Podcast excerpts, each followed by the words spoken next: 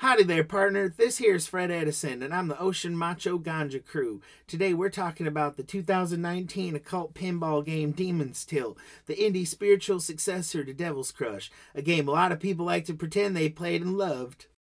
Yeehaw!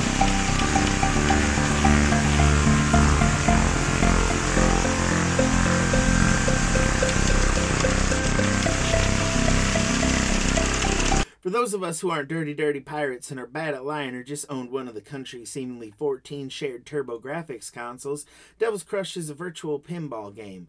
Only the table has features that would never have been possible on a real mechanical table and spooky devil shit. Obviously, there are a few reasons there hasn't been a big budget follow up to a one table sacrilegious pinball. Super cool religious moms. So if you are a fan of that, this is your option. But maybe you ain't so sure tempting Satan to violate your butthole with pineapples for all eternity isn't worth it for a badass virtual pinball. Well, while you ponder that, let me regale you with a, uh, well, with a tale. Many years back now, I made my way to the Great Plains state of South Dakota for a jazz and blues festival. It was here that I developed this accent, much to the chagrin of the locals, who don't talk this way at all. After taking in both jazz and blues music, I found myself in a packed, tiny little arcade bar called the Bonus Round. Here, I found myself drawn to a couple of older but cared for pinball machines in the corner and played a few credits. At some point, the Wu Tang Clan playing on the sound system stopped, and the room kind of hit a lull in conversation, one of those weird sort of things.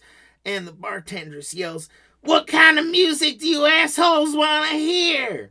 At this point, a giant metalhead in a dirty denim war vest, who'd been hiding in his hair hunched over a bottle of beer, raises his head and arms and bellows like some sort of insano Viking berserker. Fucking speed metal!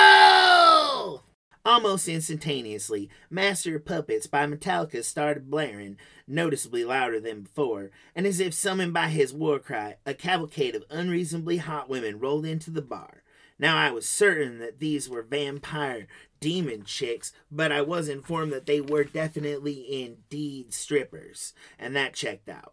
But their boobs were very rockin', so I figured that I had better stick around a little bit longer, you know, just to see what was going on. Thanks to my Catholic upbringing, I knew that between the demon strippers and metal music fans that this was definitely a satanic cult. And if I stayed there long enough, I'd be roped into either a blood sacrifice or a game of Dungeons and Dragons. And while I was having fun, the 50 cents I had plugged into, of course it was, the Addams Family machine, just wasn't worth it. So I left the bar and nothing else happened.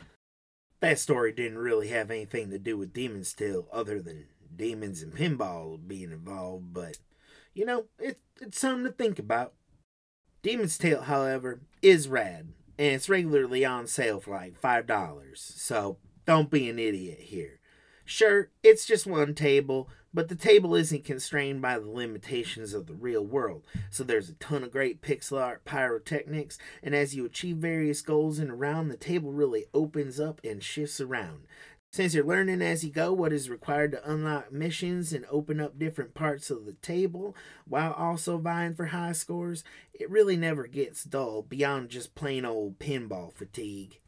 Now, personally, I'd probably recommend to play it on the Switch. There's no HD rumble, weird, but you can also play it in vertical or tate mode as I did because I'm a huge fucking dork. Or at least I did until this stupid fucking house ate my Flip Grip. No free plug here, Jeremy Parish. Now I'm forced to set it on the table and hold the Joy-Cons like some huge fucking turbo dork. Now, bottom line here is, I believe that you should be playing Demon's Tilt. While I certainly ain't no pinball purist, I do find the mechanics of a truly cool pinball machine to be quite fascinating on occasion. But, uh, you know, I'd rather be playing cool occult virtual pinball replete with transforming demon church and flying eyeball bats and nuns bleeding out their eyes than I would be wowed by the action of some sick, tight new replacement rubber bands on some old machine that I don't care about. And if that pisses you off, I think you're wrong.